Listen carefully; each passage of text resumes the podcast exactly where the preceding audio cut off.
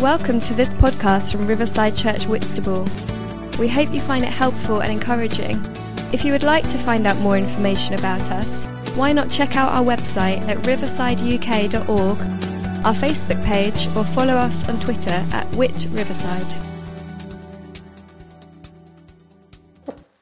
It's good to be here. And uh, if you are anything like me, you're kind of thinking about Christmas, looking forward to it, possibly with a sense of expectation, maybe with trepidation. Who knows what's going to happen? Are we going to have people in our homes? Yes. Will we be cooking turkeys? Or will we just leave it in the freezer until this all blows over? Who knows? But today is uh, Advent Sunday, the first Sunday in Advent. Now, we kind of have these things because there's this thing called the Anglican calendar. I don't know if you're aware of that, but they have this amazing calendar that takes you through the year. And they decided somewhere back in the whenever, in the dark mysteries of whatever, that this Sunday would be the first Sunday in Advent. And I have to confess to you that my, my roots are actually in the Anglican Church. Now, that may come as a surprise to some of you. It comes from my childhood. And I used to live next door to St. Luke's Church in the Old Kent Road. Ask you a question.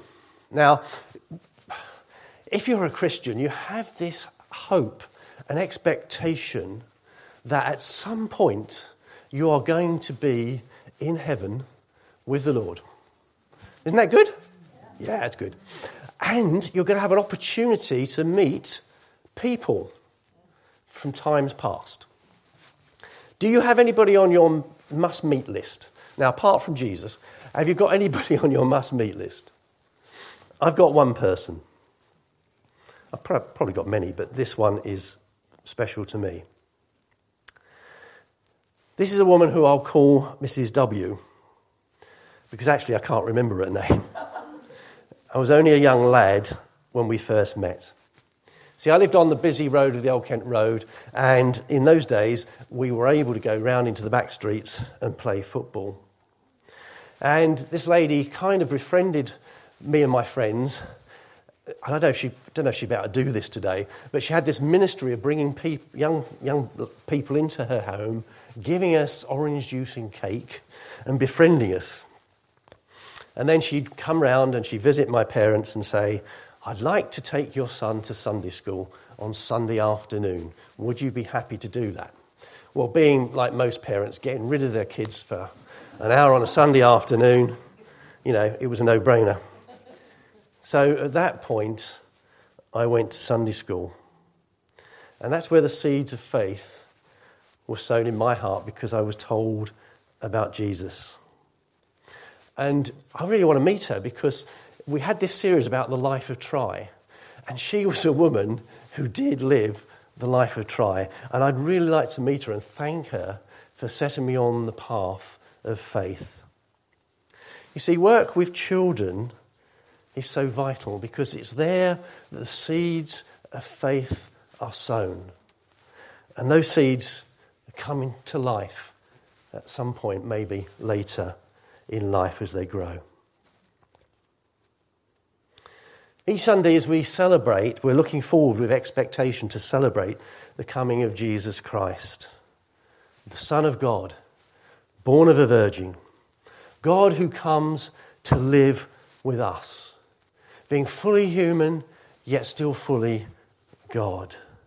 And God comes to us in the form of a baby, a vulnerable baby. He comes into a, a normal family. He doesn't come in a palace. But he comes to live on earth, to experience life as we experience. And he comes because he cares. God cares. God loves. God sent Jesus. Because God had this great and amazing salvation plan for every tribe and nation and person in the world. And this was going to be worked out through the life and the death of Jesus Christ.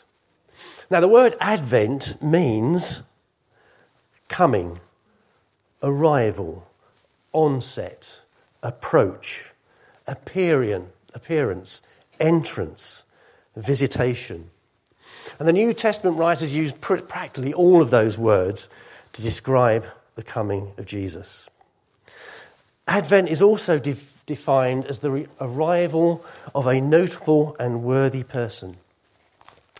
And I think we can say without contradiction that the life of Jesus has had an enormous impact on the world, probably more than any other living person in all of history. And down through the years, billions and billions of people have come to know Christ as their Saviour. And we look back at that first Christmas, and it's a long time ago now, but down through the centuries, there's always still, though, that sense of expectation. There's always that sense of expectation. Christmas still excites. Do you get excited about Christmas? Do you get that sense? Now, I don't get excited in September when they start doing Christmas adverts. That really turns me off. But I do get excited the, the, the closer we get. There's the singing of the carols. There's the putting up of the tree. And we've got it in our diary. Our tree is going up. And we're going to put lights and all that kind of stuff on it. And for children, there's an expectation. And it can be a special time, a magical time, isn't it, for them. But not all children. And I'm so pleased and glad that we have a project where we're buying presents for children who are not going to get them so that they have something to look forward to on Christmas Day. That they too can join in with that sense of expectation. Because we want to show the love of Jesus to everyone that we can. Now, do you think this is going to work, Simon? this is a famous prophecy in Isaiah that predicts that Jesus will be born of a virgin. And in the Gospels, we read that the Holy Spirit comes upon Mary and Jesus is conceived of the Holy Spirit so that the child that is born will be called the Son of God.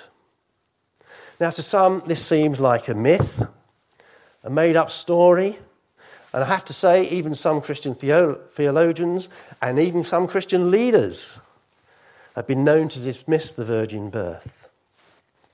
But let me assure you, let me tell you plainly and clearly this is no myth, it is a reality. For Jesus to be the Saviour of the world, he had to be truly divine as well as being truly man. His death was no ordinary death. This was God Himself dying for you and for me for all the wrongdoing that we do, all the thoughts that we have that are unkind and unworthy, all the ways in which we fall short of God's perfect standard. And Jesus died for us because he took upon himself all that wrongdoing so that you and I could be forgiven. A perfect God takes upon himself all our imperfections and the consequences that we should face. And in return, he gives us forgiveness, he makes us anew, and we get to be adopted into the most amazing family in all creation. We get called, we get to be called children of God. Are you excited about that? Oh gosh. oh, I'm overwhelmed or underwhelmed. See, Jesus wasn't just a mere man. For what man could take upon himself the sins of the world in payment for all the wrongdoing? And Jesus came to fulfill all the prophecies that are written in the Old Testament. To fulfill the law and the prophets is what he said. And all the prophecies that had been or will be, they will be fulfilled in Jesus. And those prophecies were written hundreds and hundreds of years before in the Old Testament. turn over. Ah, we're okay. How are we doing for time? Oh, quick, move on. John writes in his gospel that Jesus came to his own, but they did not recognize him. Why was that? Well, when you're looking at the prophecies, and you've got to remember that they were looking for a military leader, they were looking for somebody to come and save them. And Jesus is the one that comes to save. I think I'm having a Boris Johnson moment. I think I put my notes in the wrong order. Oh, no, no, no, no, no, okay, right. they were looking for a military leader, they were looking for somebody like King David. And when you're being oppressed by, by the Romans, then it was easy to see why they were looking for that. But Jesus come, came to be a suffering servant. It's easy when you're looking for a military leader to overlook the passages such as Isaiah 53 that set out the fact that Jesus came to die for our sins.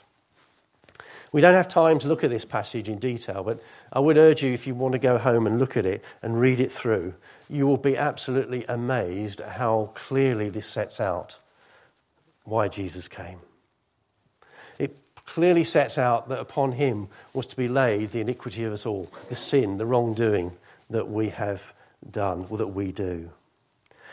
And in that passage, it finally comes to a prediction that death will not hold him, that he will not stay dead, that he will be raised from the dead.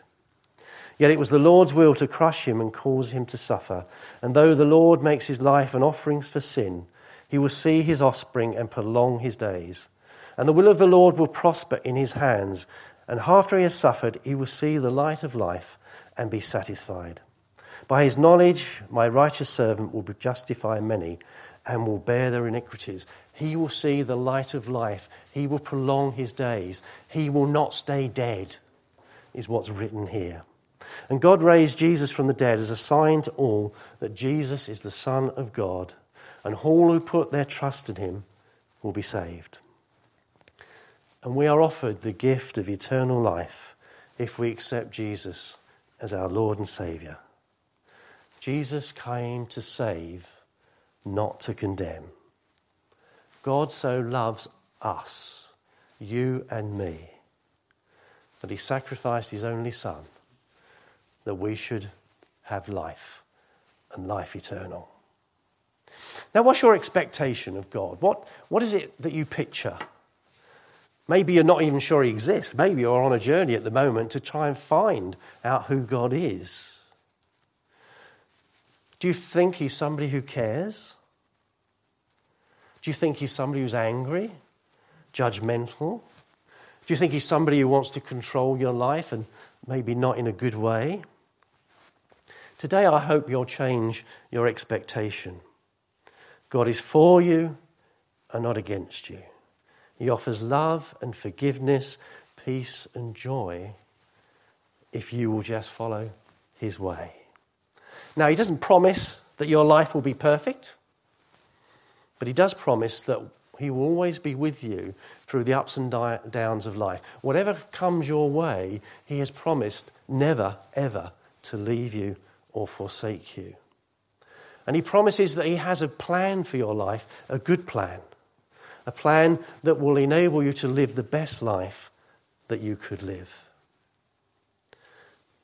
And Jesus rose from the dead so that we can know that there is life beyond this life in this physical body. There is a life that we can look forward to with great expectation if we put our faith and trust in Jesus. Now, what does that life look like? Have you ever kind of sat down and thought to yourself, what is it like? Am I going to be on a cloud, dressed in white, playing a harp? Well, I have to say, that really does not excite me. But this excites me. And this is another prophecy from Isaiah. To us, a son is given, and the government will be upon his shoulders, and he will be called Wonderful Counselor, Mighty God, Everlasting Father, Prince of Peace. Of the greatness of his government and peace, there will be no end. He will reign on David's throne and over his kingdom, and establishing and upholding it with justice and righteousness from that time on and forever and ever, and as many evers as you want to put in there. You see, this is an expectation, a prophecy that hasn't been fully fulfilled as yet. But this is a prophecy that, G- that Christians look forward to for when Jesus comes again. And this is a prophecy that tells us of the nature and the character and the type of kingdom that we can expect to be living in. The kingdom of a wonderful counselor, full of wisdom and truth. A mighty God for whom all things are possible. The everlasting Father who has enough love for everyone, more than enough love. The Prince of Peace. You know what? How much do we long for peace? Peace in our own lives and peace in our own hearts, peace in our own minds, peace in our own relationships, peace in the world. No more war, no more refugees. No more death. No more dying of drowning, trying to cross a narrow strip of water. This, prof- this prophecy, though, is fulfilled in the heart of every Christian, followers of Jesus. And it's true for us if we allow Jesus to rule and reign and govern our lives. You see, I know this to be true in my own heart and life and mind and soul. That when I submit to God's way and do His will, then things go an awful lot better than when I try things my way and try to do things under my will. And we'll live under a government that has no end. There's a loving God, and everything will be done that will be done out of love and rightness. There'll be no more evil and greed. There'll be no more selfishness. We will live in peace. No more fighting. The world's going to be remade, and the perfect creation will be as it was always meant to be. And we will be changed, and we will be so loving, and so caring, and so compassionate, even more than we are today. And love will guide our thoughts, our actions, and we will worship God in spirit and truth. And in that worship, we will be perfected for eternity. That's a great expectation. Do you have that great expectation? Or is it just, well, maybe, pie in the sky when I die, maybe, possibly, if I'm good enough, I'll get there? You see, when we celebrate the coming of Jesus as a babe in Bethlehem, underlying that is that we're also celebrating with an expectation that Jesus is going to come again and restore all things. You see, Christmas is more than trees. Love trees. More than presents. Oh, I love presents. It's more than light. I love light. It's more than tinsel. It's more than a gut busting feast. Oh, more than parties. It's more than Father Christmas, even. You know, it's all about Jesus. It's all about an invitation to receive Christ into your heart, into your life, so that you can be in a relationship with God. It's an invitation into love and forgiveness that you could become a child of God. You know, many people missed Jesus when he came because their expectations were wrongly placed. For them, Jesus was a disappointment. He failed to match the picture they had of the Messiah. They wanted something different, and they missed God's salvation plan. You know, expectations can be a blessing, but they can also be a curse. Expectations can be uplifting, they can spur us on to greater things, or expectations can be stressful and destructive. Expectations properly set are a source of joy and happiness. Wrong expectations are a source of disappointment and even bitterness. You know, relationships can be damaged and broken through unrealistic expectations. You know, it's good to have expectations for others. You know, we all have, perhaps if you're a parent, expectation of your children. But sometimes those expectations can be unhelpful. They can be unhelpful. Now, what's your expectations for this Christmas? Have you planned the perfect meal? Have you got the perfect family?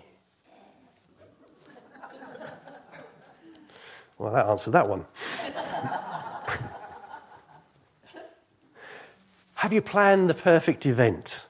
We're going to have three services, I'm sure they're going to be perfect. You may have been planning it for months. You know, expectations can place a huge strain on families and friends. Parents strive for their children to have the perfect Christmas. Children strive to keep their parents happy. Anything to keep the peace. You know, and Christmas time can be the most stressful time of the year for families. And the coming of the Prince of Peace doesn't seem to be the experience of many. And you know, and it can be a minefield that we have to navigate, isn't it? An emotional war that we have to get through. So maybe, just maybe, it's time to reevaluate our expectations. It's not only at Christmas, though, is it, that expectations run high. Every day we have expectations. I have an expectation that I'll wake up and have some breakfast. One of these days, that expectation won't be met. Sometimes our expectations, though, don't line up with God's plan for our lives. Then we open up ourselves to disappointment maybe even a sense of failure. Examining our expectations and laying them before God is a good exercise that we should regularly practice. The phrase man proposes but God disposes is something that we should remind ourselves of constantly. We should manage our own expectations in the light of God's plan for our lives. I want to ask you today what expectations do you think God wants you to give up? Now, of course, we're called to persevere, but if we're striving in the wrong direction, then we find ourselves opposing God. We need God's grace to surrender our expectations, especially where it relates to our relationships. Laying down expectations that are not of God may be hard for you. But if you do this with an honest and open heart, then I believe that you will be able to find and enjoy the Prince of Peace in this season of Advent. Laying down our expectations can be like lifting a burden from our shoulders.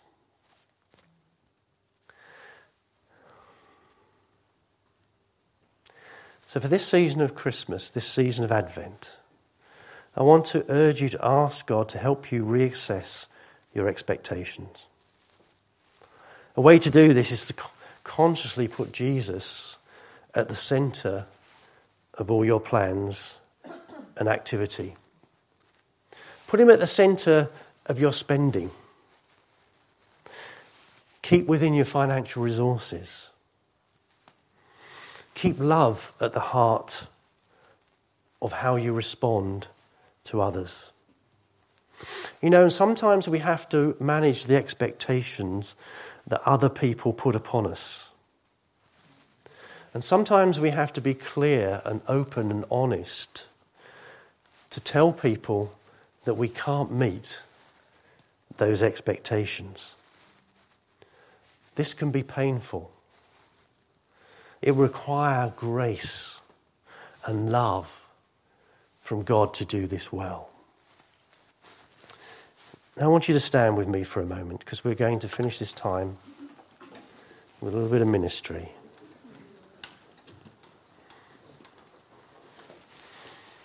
I want you, if you can, put out your hands and open your heart to God and let the Holy Spirit prompt you now.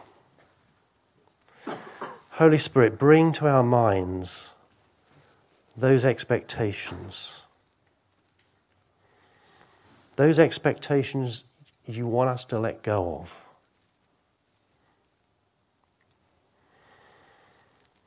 Think of all that you've that you're expecting in this season of Advent. And ask the Holy Spirit to come and reveal to you those expectations that He wants you to let go, that He wants you to release, that He wants you to cease striving.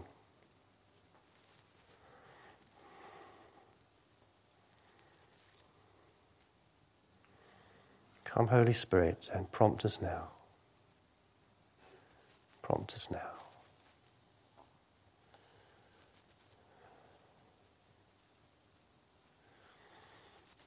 And as the Spirit prompts you, I want you to turn your hands over as a sign that you're letting go of those expectations, that you're releasing them now. You're releasing them. And you're experiencing the peace of God. I feel like there's a ripple of peace moving across the room as the Holy Spirit ministers to us.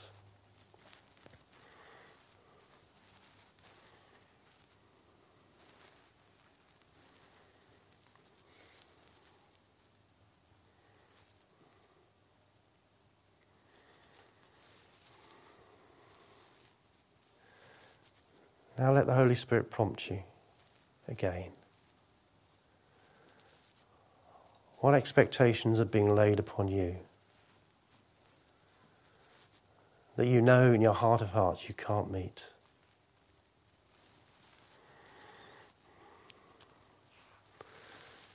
Ask the Holy Spirit for strength and wisdom and grace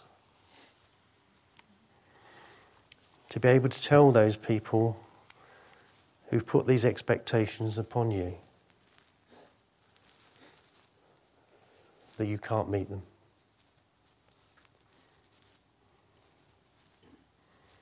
Do it with humility and with love.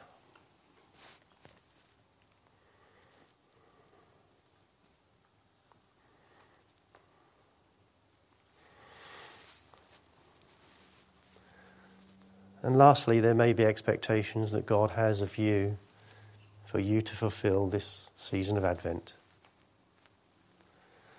Maybe things you're struggling with, maybe things you don't want to do. But God is saying to you, Come on, come on, my child. We'll do this together.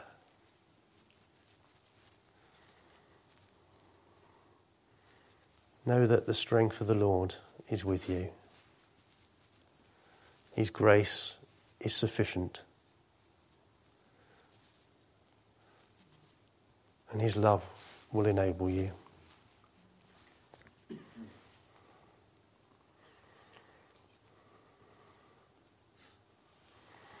Now, in your hearts, just thank the Lord for all that He's ministered to you in these last few minutes.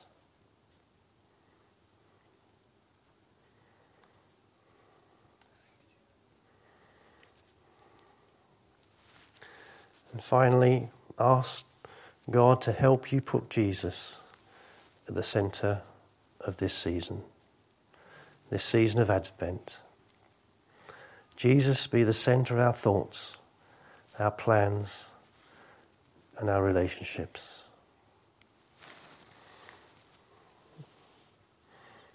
And I'll just finish with this prayer. Dear Heavenly, Fa- Dear Heavenly Father, may this Christmas bring happiness and joy into our homes, peace within our lives, and Jesus in our hearts. Help us to remember this season is about the birth of your Son and his love for us.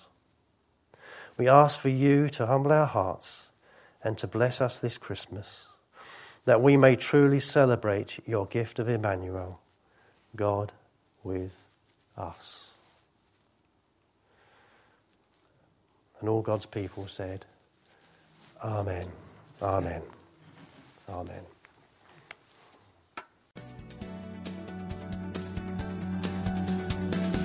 Thank you for listening.